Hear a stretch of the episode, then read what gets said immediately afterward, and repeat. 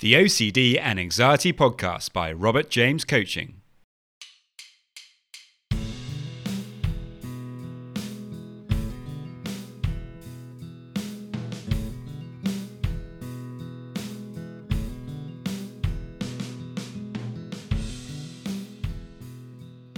Hello, and welcome to the OCD and Anxiety Podcast, where we explore how to have a more positive relationship with anxiety disorders taking back control so that you can start living the life you choose and not the one chosen by your fears.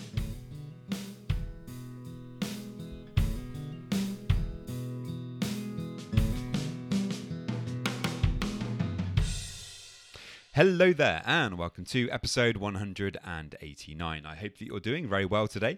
And if you are struggling with OCD or anxiety, you can get a free session with me. To get that, all you need to do is to head over to my website, www.robertjamescoaching.com, and there you can find my uh, Calendly, and you can uh, you can book yourself a free session directly uh, from the homepage of the website. In today's podcast, I interviewed Dr. Friedemann, uh, MD, PhD, who is a physician specializing in cardiology and molecular biology. Uh, he is also a researcher, a personal development coach, and the author of the award winning book, The Fear Plus Anxiety Solution A Breakthrough Process for Healing and Empowerment with the Subconscious Mind. His personal uh, breakthrough and empowerment program has helped thousands of his clients worldwide to overcome fear, anxiety, and self limiting patterns by addressing the deeper subconscious root causes of these mental and emotional challenges. Dr. Friedemann's research and advice has been featured in Nature Medicine, Oprah Magazine, Huffington Post, Reader's Digest, Teen Vogue, and Shape, amongst others. To find out more about Dr. Friedemann, you can head over to his website, www.drfriedemann.com. And uh, I think you'll find that it's a, a really interesting conversa- uh, conversation today. We, we cover a lot of ground. Obviously, we're we're talking about OCD, but we're also looking at uh, modern medicine and uh, and anxiety. Um, we discuss um, the deeper meaning of anxiety problems. This is something that I really think is uh, a very important area. If you listen to the podcast a lot, you probably have heard me talking about trying to find some kind of meaning about the struggle that you're going through. Um, and that really does help us to to accept it a lot more. And uh, we also discuss the role of the uh, subconscious in perpetuating anxiety problems. So, um, you know, it's a very it's a very deep conversation. We get into lots of really interesting areas, um, and I, I, really think that you're you're going to find it helpful. So, um, as always, if you if you have any questions, then uh, do please let me know, and I hope you enjoy.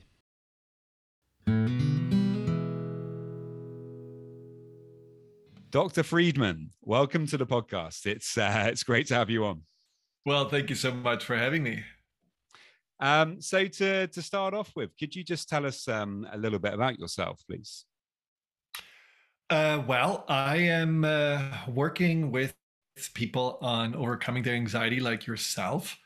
Uh, I got to this place a little bit in a roundabout way because I used to be a physician specializing in cardiology. Uh, I used to be also a researcher in uh, molecular biology. And all of those things gave me pieces of the information of what is really wrong with us. because in a lot of ways, we are making ourselves ill. And I saw this, especially in cardiology, how many of the patients we had were stressed, not just because they were in the hospital or because they had a heart attack, but even before, they just really were worrying, had a lot of anxiety. Some had uh, been dealing with panic attacks for a long time, but you know, when you're in in traditional medicine, you don't really know what to do. And and uh, so when I went into molecular biology, I had the feeling, well, you know, we we have to look a little bit deeper. What really drives us? what drives us to be healthy, what drives us to be well. And uh, and as I saw how the cells really working beautifully together, what became clear is that we have infinite potential infinite potential to heal, infinite potential to adapt. Each of our cells has that potential, but somehow we're not using it. And so that's when I really got interested in using the power of the mind, the mind body connection, the subconscious mind, the deeper part of the mind to help us access this potential. And I think one of the biggest blocks for this uh, access is anxiety, mm. low self esteem, lack of uh, self worth. So all of those things became then my target. But just to come all the way back to my beginning, I had a lot of anxiety for about 20 years in my life. So I had everything from panic attacks to OCD to, you know, really severe anxiety in regards to performance and failure and you name it. So I know how debilitated it can be and how hard it can be. And the journey that I help people to go on is also a journey that I certainly experienced myself. And that is how I guess I found my purpose. Okay, so that's very interesting. So actually, then you kind of came away from the traditional uh, Western medical approach and and and branched out into to something different. Can you kind of tell us a little bit more about that? Well, you know, I mean, it's uh, when you work in a worked in a university hospital in Munich, and uh, so you have a lot of patients, a lot of turnaround, and there's very little time to communicate with the individual person. And uh, I could tell you many cases where it just felt like we missed the boat. We didn't really listen to the person. We didn't really know what was going on. And uh, so I just felt this is not how I want to help people. This is not just, you know, diagnosing, writing a prescription, doing an intervention, sending them off, and then having them six months later come back. That was not really satisfying. And as it is when you work in the university, you also are supposed to do research. And so that's when I got a postdoc and then prolonged that to get uh, more into depth uh, in molecular biology. And that really opened my eyes because I think traditional medicine is so trained to believe in the limitations of the human being. It's like this whole idea of there's really something wrong with you. And as the doctors and the pills and treatments, we come in to fix you. And certainly there is some truth to that. But we are not really, as patients, build up to believe hey, wow, what about you healing yourself? What about you actually understanding how you created this disease, this illness in the first place? And maybe we can find uh, ways to uncreate it uh, that are more natural and not necessarily the sledgehammer method, which often, unfortunately, is the case when we are only relying on, on medication or other treatments. So I just didn't feel holistic enough. And I come from a tradition of doctors. So my parents are both doctors. My sister is a doctor. My grandfather was uh, in pharmacology. So they were all holistic people. They were all working in ways that I think we are more and more losing touch with. And uh, so I just felt I need to step out of this treadmill and uh, do something different. Hmm. So, so, so you believe that that that we all have a kind of deeper intuitive understanding in a way of uh, of of what health is. It's there's something that is within the body, but that somehow that is being blocked uh, by something. Um, I mean, it, it, something something about that certainly rings rings true to me. Um, and uh, yeah, I mean, there there certainly does seem also to be a kind of epidemic of anxiety going on right now, where there seems to be more people, whether that's just anecdotally or whether that's because of uh, the actual pandemic, um, but more than ever, there's there's people kind of coming forward complaining about anxiety. Why do you think that that might be?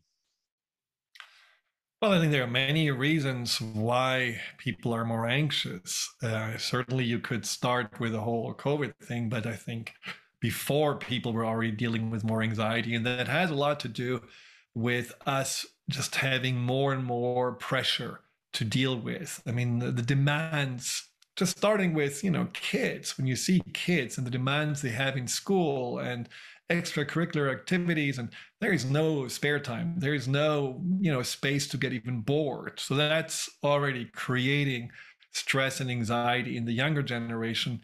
And then also, you know, the demands of the workplace and uh, most families uh, now have to to make end meet. Both parents work and that puts a lot of pressure on i also really blame social media because social media is something that is a constant carrot that is dangling in front of us that says, oh, look at this life and look at that body and look at how much fun they have. And they have way more friends than you do.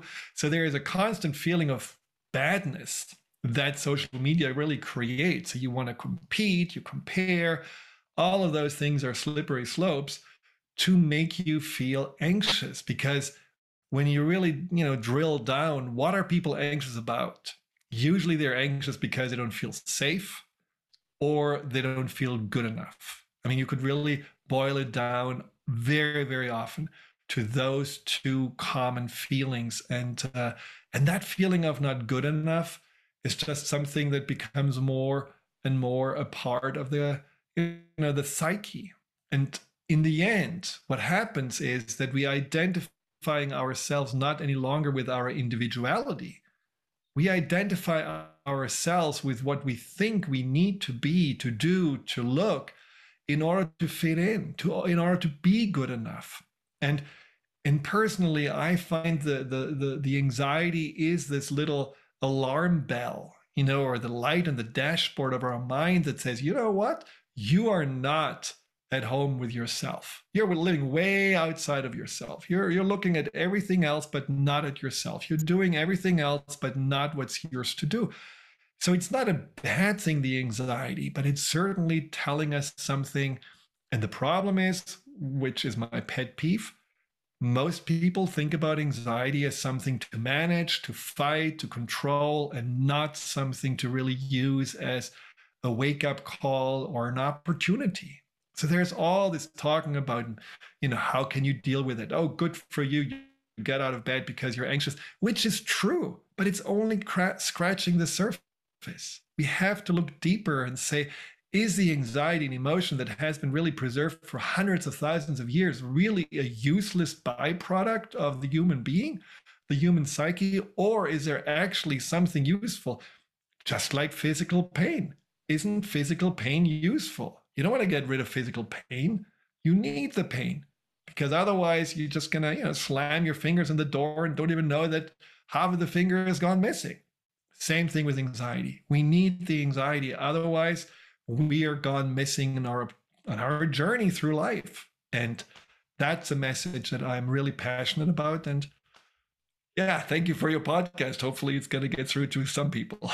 no, absolutely. I think it's a really important message. It's one I try to to get across uh, to my clients struggling with anxiety and OCD. Is that as awful as it is, you know why is it showing up is it trying to point towards something um you know and if you do listen to it rather than trying to uh, subdue it or get rid of it as soon as it turns up uh, maybe you can learn something from it and and that learning could actually you know really help you to to kind of move things on in your life in a positive way rather than kind of remaining stuck uh, where you might have been and so I think uh, you know it really can be a positive thing if we allow ourselves uh, the opportunity to to to to for it to be there. You know, to give it some space.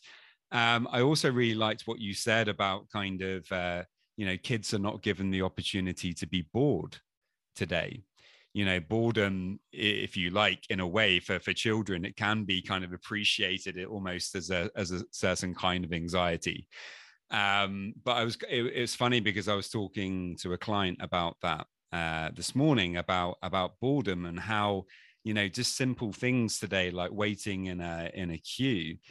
We so often we will just get our phone out. I'm guilty of it myself. You know, rather than just waiting and dealing with that sense of, of boredom you know we want to distract ourselves we want to get a dopamine hit we want to find something to to kind of take us away from that discomfort of not getting whatever we want immediately um and i think that's uh you know that's a really big part of it as well definitely absolutely and you know, I think that is a distraction of the mind that unfortunately doesn't allow the mind to relax, which is another reason why we are more dealing with anxiety because I don't think that the mind has enough time to uh, deprocess. Mm. And you know, mm. when you really think about how when I grew up, TV was off 10 o'clock because there was literally nothing on there because we had three channels and they are pretty much, you know, done at 10 o'clock because people assume 10 o'clock people are in bed or maybe 11 and now you just can you know constantly bombard yourself with just images and information and all the things that the mind feels probably a little overwhelmed with. So we mm. have been evolving our society and we have been evolving with technology in ways that we haven't been able to keep up. And so our mind is simply just trying trying trying trying. And then you have a very restless sleep. Doesn't really give you enough time and so it's no wonder that the mind just feels it's like a computer that just feels like frozen in some ways because it doesn't have this ability anymore mm. to really uh, debrief and figure yeah. out what's really important what's not important. Absolutely. Yeah i really agree. Um, okay. And moving on then. So um, what is your view on on medication? Obviously this is a podcast for, for ocd anxiety. It's probably a lot of people listening who you know who do use medication um, and a lot of people who perhaps don't. Um, what what are your views on on medication for for um, anxiety related uh, problems? I think it's a double-edged sword. I think medication can be very helpful because some of my clients have been so anxious that without medication they would have not been able to really go through these different processes because they were not even able to hold a thought. It was just too much. It's like a, a wiring inside that was just running hot. And uh, so they needed to really have something to dampen the, the neurons and, and give them a sense of, okay, now I can really reflect. But the double-edged sword is that on the other hand, sometimes people say, oh, that's it. I have a, you know, biochemical imbalance and that's all it is. And so I'll just kind of put my mind onto this lower level of energy and uh, that's all i need to do. And then we are missing an opportunity. I, again with the pain i think the best example is that if we were take pain medication for a broken foot you know you knock yourself out with opioids well great you can walk on that broken foot but you're creating more damage and you're actually creating healing. Because you're never really figuring out what is actually the the reason for the pain. And i do see uh, this like you said anxiety as an opportunity because there is something that causes it. And and personally without anxiety and i had this anxiety in my times uh, in medicine i had panic attacks because mm. at one point i woke up and realized oh my god i have to do this for another 30 years. How am i gonna really stand that? Yeah.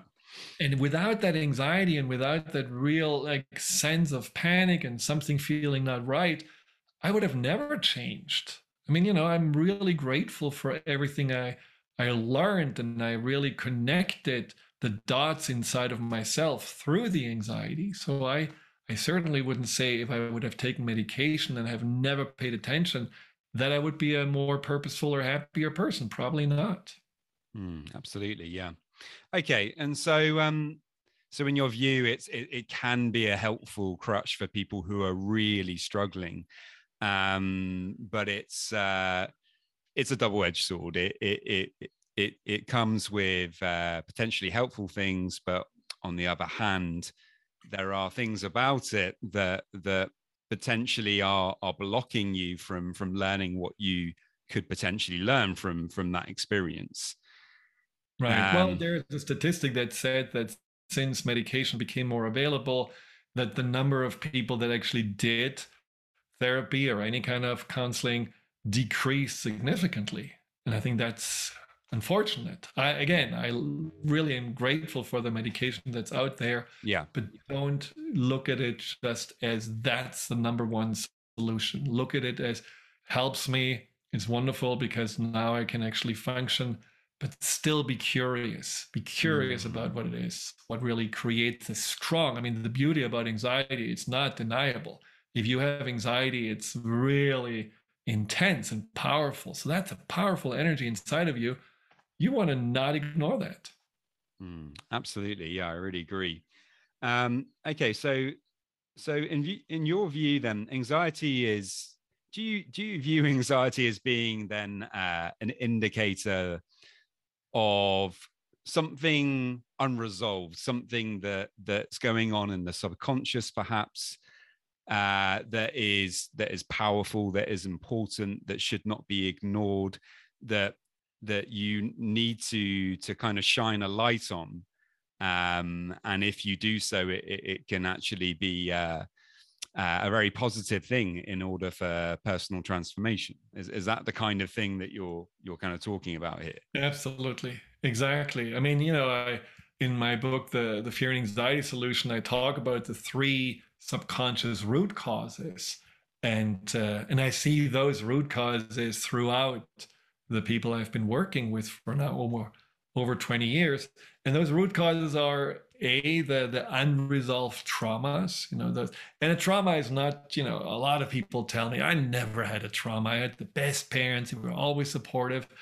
And when they dig a little bit deeper they realize well you know the tough part about my dad was that he always told me well you have so much potential you can really live up to anything that you imagine there is nothing that can stop you and that freaked them out. It created so much pressure inside of them because they thought, okay, I don't want to ever disappoint my dad yeah, or yeah. mom.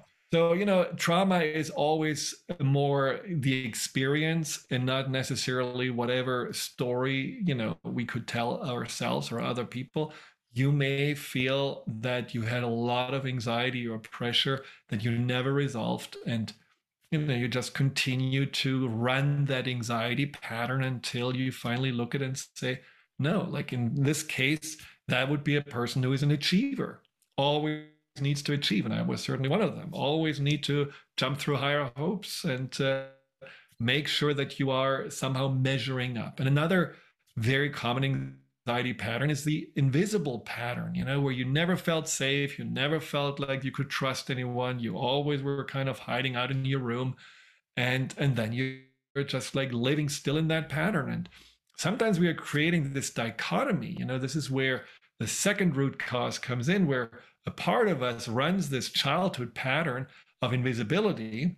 And another part that's more the professional, let's say that's the one that's more the adult, it's becoming very, very ambitious and says, you know, I can really reach higher levels in my company. So that part pushes, pushes, pushes. And the other one, as soon as you leave the office, says, okay, now you're going to go home, drink your glass of milk, and we don't do anything that's dangerous or can lead to rejection.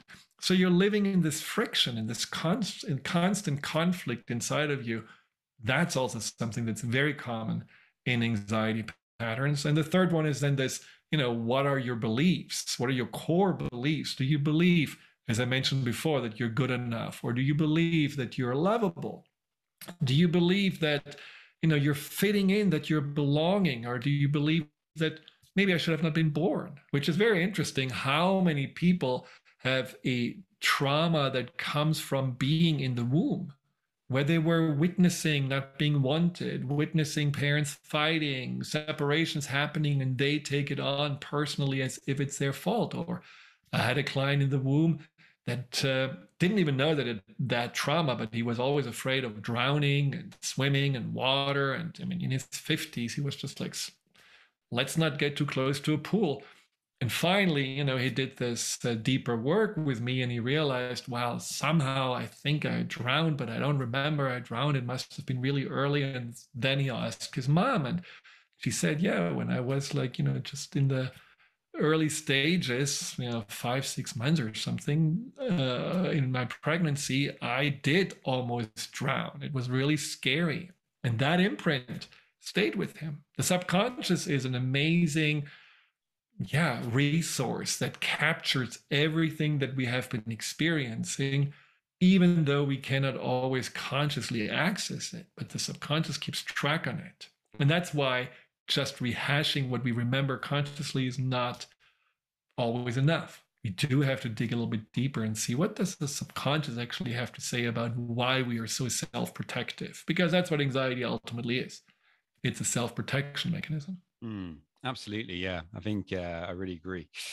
Um, okay, so specifically then, um, how can if people feel like they're they're struggling with those kind of three things that you've you've just kind of pointed out there um you know what what can they do then to start taking action about this because obviously if you're struggling with ocd anxiety um, a lot of the work that that people uh, generally tend to do is dealing with uh, the symptoms of that so uh, exposure response prevention, for example, is the kind of traditional treatment for, for OCD, which involves um, facing something that you're afraid of um, and uh, learning, well, coming up with a hierarchy of, of fears and then slowly working your way up that hierarchy. And you will face one of those fears and you will sit with the discomfort that that fear produces and practice acceptance practice trying to allow yourself to be in that uncomfortable place uh, and and to bring acceptance to it.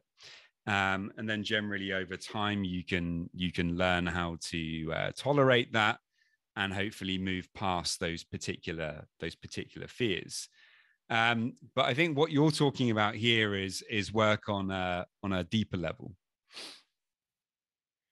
well, you know, I had a client who had exactly that, you know, fear and this OCD about heights. And there was really a phobic fear. And he always, you know, told himself, no, I can never really get in an elevator. I can never really go into an airplane. And and though, you know, even though his life was successful, that was one thing that he felt that holds me back. I'm weak. So I need to now push myself to put myself out there.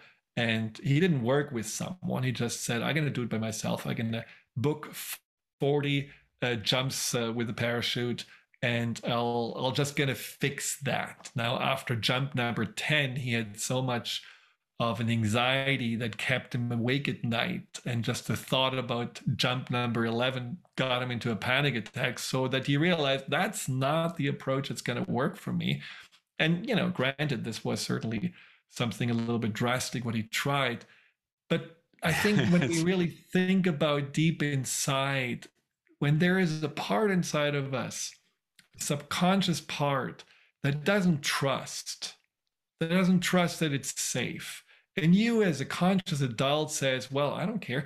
I'm going to put you into the situation that is scary, and you're just going to learn to deal with it two things can happen. It can happen that eventually there is a newborn confidence that's building over time.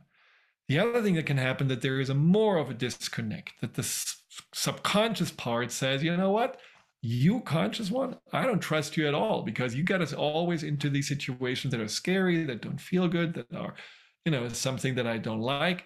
And that's what I see, for example, with people that are in the performance art, you know, uh, musicians or actors that are so, you know, when they are having this anxiety of being rejected and they have to be on stage or in front of the camera all the time, they are creating this constant battle, as I mentioned before, inside of them. So they don't necessarily get better until they're learning to address through more subconscious work. This can be through you know, pattern resolution process. It's a process I developed, or timeline therapy, or hypnotherapy. Just going deeper and realizing, oh, there is a part of me that has a very good reason why, and there is a lot of open questions and confusions on why did I get rejected? Why did these people laugh at me? Why was I excluded?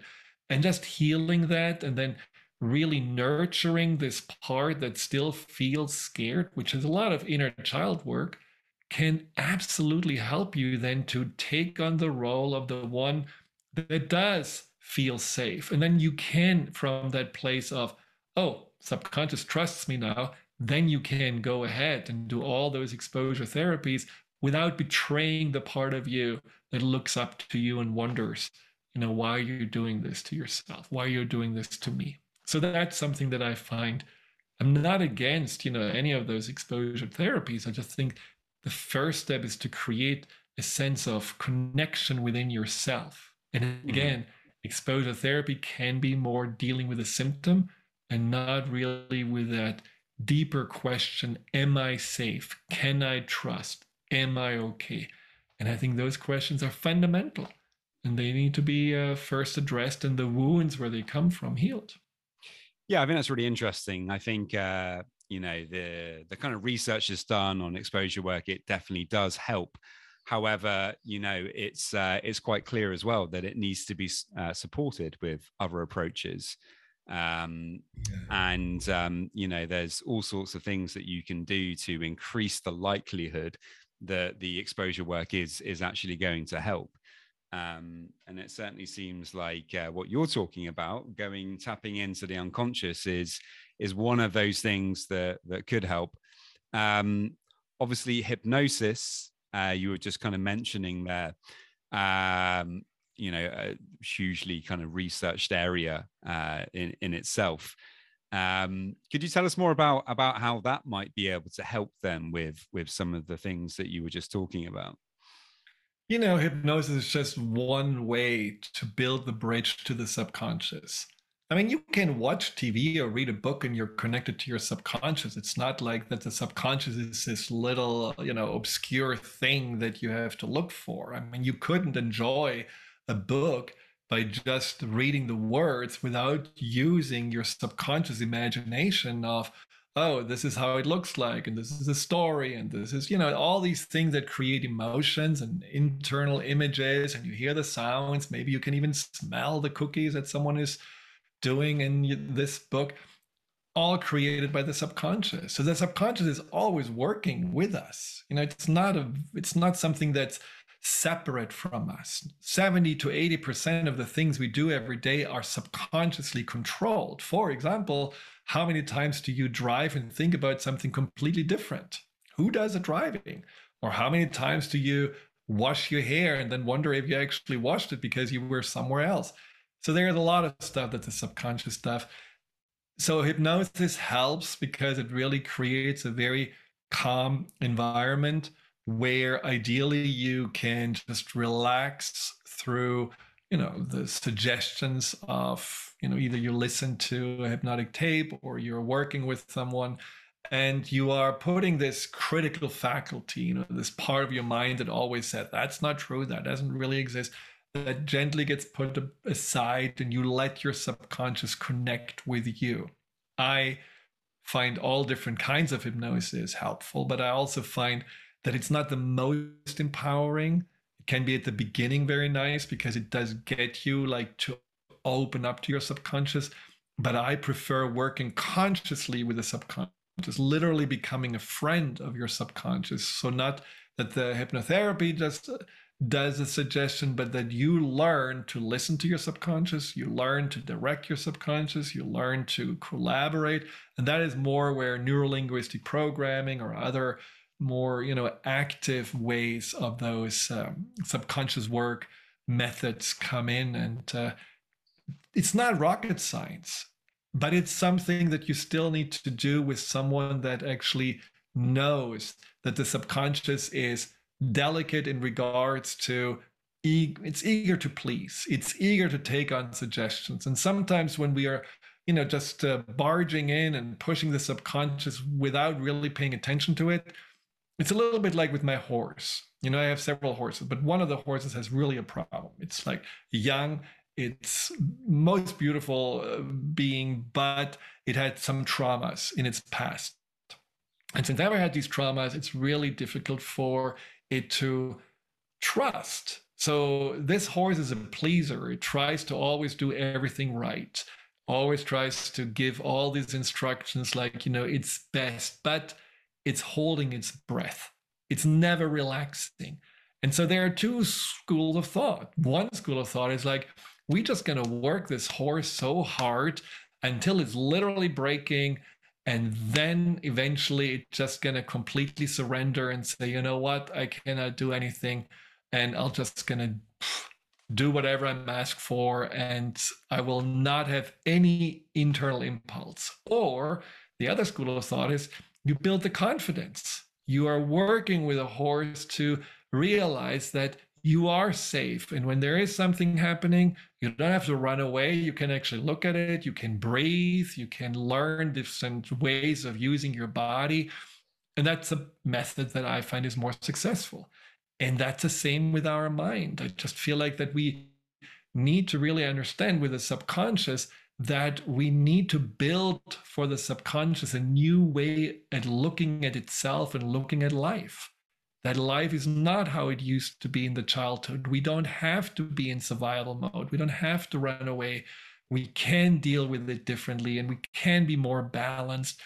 And that is a process that the subconscious does faster than the conscious mind, but it still takes time. And we cannot force it or you know strangle it into submission and so that's i think where you know the subconscious work is is powerful but it's also something where we have just to be mindful on taking some time with it mm. it reminds me a lot of what you're talking about of um, uh, the the body keeps the score um, yes.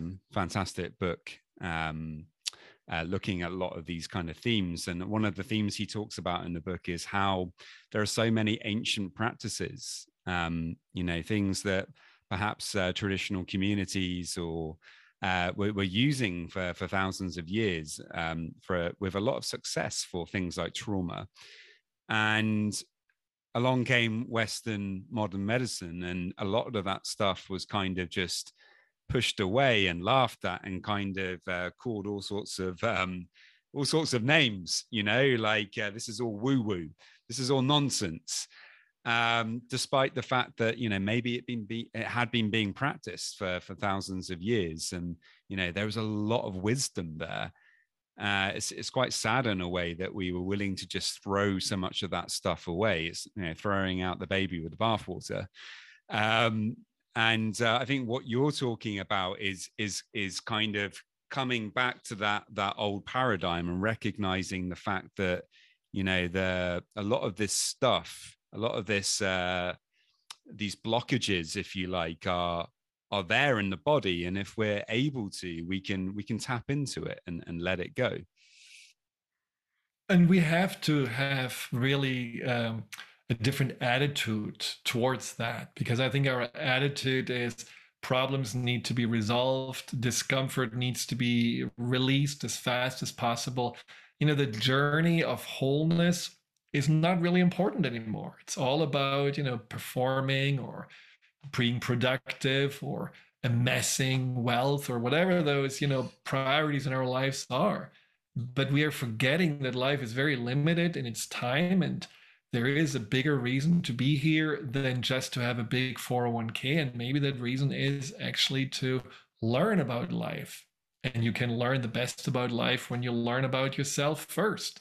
And that is where this journey that, you know, the ancients had, where really was about, okay, let's figure out, you know, what is it inside of you? Who are you? What is it? you know like if you lived in a in a tribe what is the best use for you let's see where you are good at what's your purpose those things are just not in our consciousness at all anymore and mm. um, so this is something you know i'm not saying we should all live in huts anymore but uh, i do feel that we have to slow down. And we have to slow down also when it becomes uh, when we are when we are you know experiencing discomfort. Just this discomfort phobia that we have yeah. absolutely holding us back yeah. from really you know growing. We just are all perpetual children who want to have a pacifier unfortunately. And the mm. cell phone can be a pacifier you know purchasing something can be a pacifier distractions in general whether it's food or alcohol all those things are pacifiers and and I think we do need to really see that our journey is to become the most fully actualized grown up. And there's ways to go. And we cannot just, you know, skip steps. We have to really take those steps gradually and, and enjoy it. It's a very enjoyable journey to go and grow. Unfortunately, we're not really seeing it this way. Mm. Yeah, a lot of what you're talking about actually reminds me of the uh, the Wim Hof method. Um, I uh, instruct the Wim Hof method, and so you know, obviously, a big part of that is learning to to face discomfort, is, yes. is going into the cold and recognizing that you know that discomfort is a valuable teacher, much in the same way as anxiety is. It's just another form another form of pain. Yes. Um, being in the cold, and you can you can learn a lot from watching the resistance to that to that cold when you're in the ice bath. Uh, the part of you that really wants to get out of there as soon as possible. Just paying attention to that and trying to allow that feeling that discomfort and you can you can learn so much so much from it. Um so yeah i really agree with with what you were just saying there. Um you also mentioned that you have your own kind of approach that you've developed could you kind of tell us a little bit about that well, it's uh, it's called the Personal Breakthrough Program, which basically leads you through those steps of you, know, you could say, let's just analyze first where does your anxiety come from? Let's talk to the subconscious. Why did you get into this pattern? And and what are your patterns in the first place? And you know, creating a map, because in, in, in many ways, people don't understand where they have anxiety or why they have anxiety and where it comes from. And they're confused because it's so in their face. So stepping back and saying, let's see, it makes all sense when we have a little bit more like a, a higher perspective and and asking more the part of you, the subconscious has created in the first place. And then we go through those root causes that I described and and work on resolving the traumas and, and creating a you know a, collaboration between the two parts that are actually struggling with each other this inner conflict and reprogramming old beliefs that uh, you know no longer serve you. And what happens is that you ultimately don't really focus on anxiety anymore because anxiety is really not showing up. What you focus on is more the discovery of self it's like you're peeling away the layers that have really obscured your your uh, access to your true potential and also you know who you are at the core. And sometimes it's really fascinating to watch how people come in believing they're one person and they identify themselves with you know either their achievements or i'm really always having to be in control or i'm this person who you know has been always anxious so i'm a little tiny mouse and and then you peel those layers away and then you see who is emerging and sometimes who is emerging usually who is emerging is way more marvelous than what they ever imagined to be. They become, you know, more heart open, they become more grounded, they become more also confident in themselves. They find that, wow, there is an artist inside of me that I actually never really dared to express. And and then it's no longer about anxiety. And and that is where I feel anxiety is a catalyst for your personal discovery of your truth. And that's that's a lot of fun. Um, that's fantastic. Um, there's also uh, some kind of crossover I noticed between what you're talking about uh, and a little bit of uh, Dr. Joe Dispenza. Um, you, are you aware of his work? Yeah, and... yeah of course. Yes. yes. yeah. Um, there's just some similarities that, that I noticed, but um, yeah, it all sounds sounds really really interesting. Um, if you could only give one piece of advice to people who are really struggling with with anxiety or OCD, um, what what would it be? Well, I think uh, first of all, don't be afraid. Anxiety doesn't hurt you. OCD is not telling you the truth. This is not something that is here to torture you forever. It's not your identity. It's something that you just need to, like you mentioned, face rather than run away from it or get totally absorbed with it. Just look at it first. Try to be curious about it. Listen to those thoughts. Understand how many thoughts repeat themselves. Understand what triggers them. Learn to understand your mind as your friend and not as your enemy.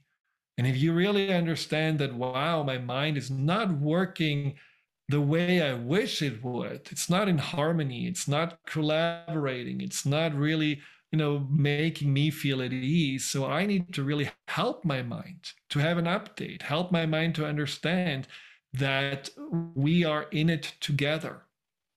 Then the whole journey becomes not just a oh i'm flawed so i need some fix. The whole journey becomes really a coming back to your wholeness which ultimately healing is supposed to be. So write down the negative thoughts you have. Look at what they really mean. What is the belief behind it? Let's say there is a belief of well no one really cares about me. I'm always on my own, or I always have to really watch out. The shoe gonna drop, something bad gonna happen, and then trace the steps back and see where this comes from. Did you get this, you know, told by your family, like in my case, or is that something that was a certain disappointment, a trauma, someone backstabbed you and uh, and really, you know, maybe betrayed you and what are really the deeper root causes and understanding there is a little part inside of you that just still sits in that memory sits in this belief sits in that mindset of no no no we have to still make sure that this never going to happen again. That's a starting point. When you really are accepting all of that then you're already so much further ahead on your healing path and the rest is just to keep on growing and really addressing and nurturing and building your sense of self and your understanding of self and the fun Absolutely. begins yeah you're on a path that's great um if uh if people would like to know more about you what can they what can they do uh, they can just go to my website, drfriedemann.com, D R F R I E D E M A 2 N.com.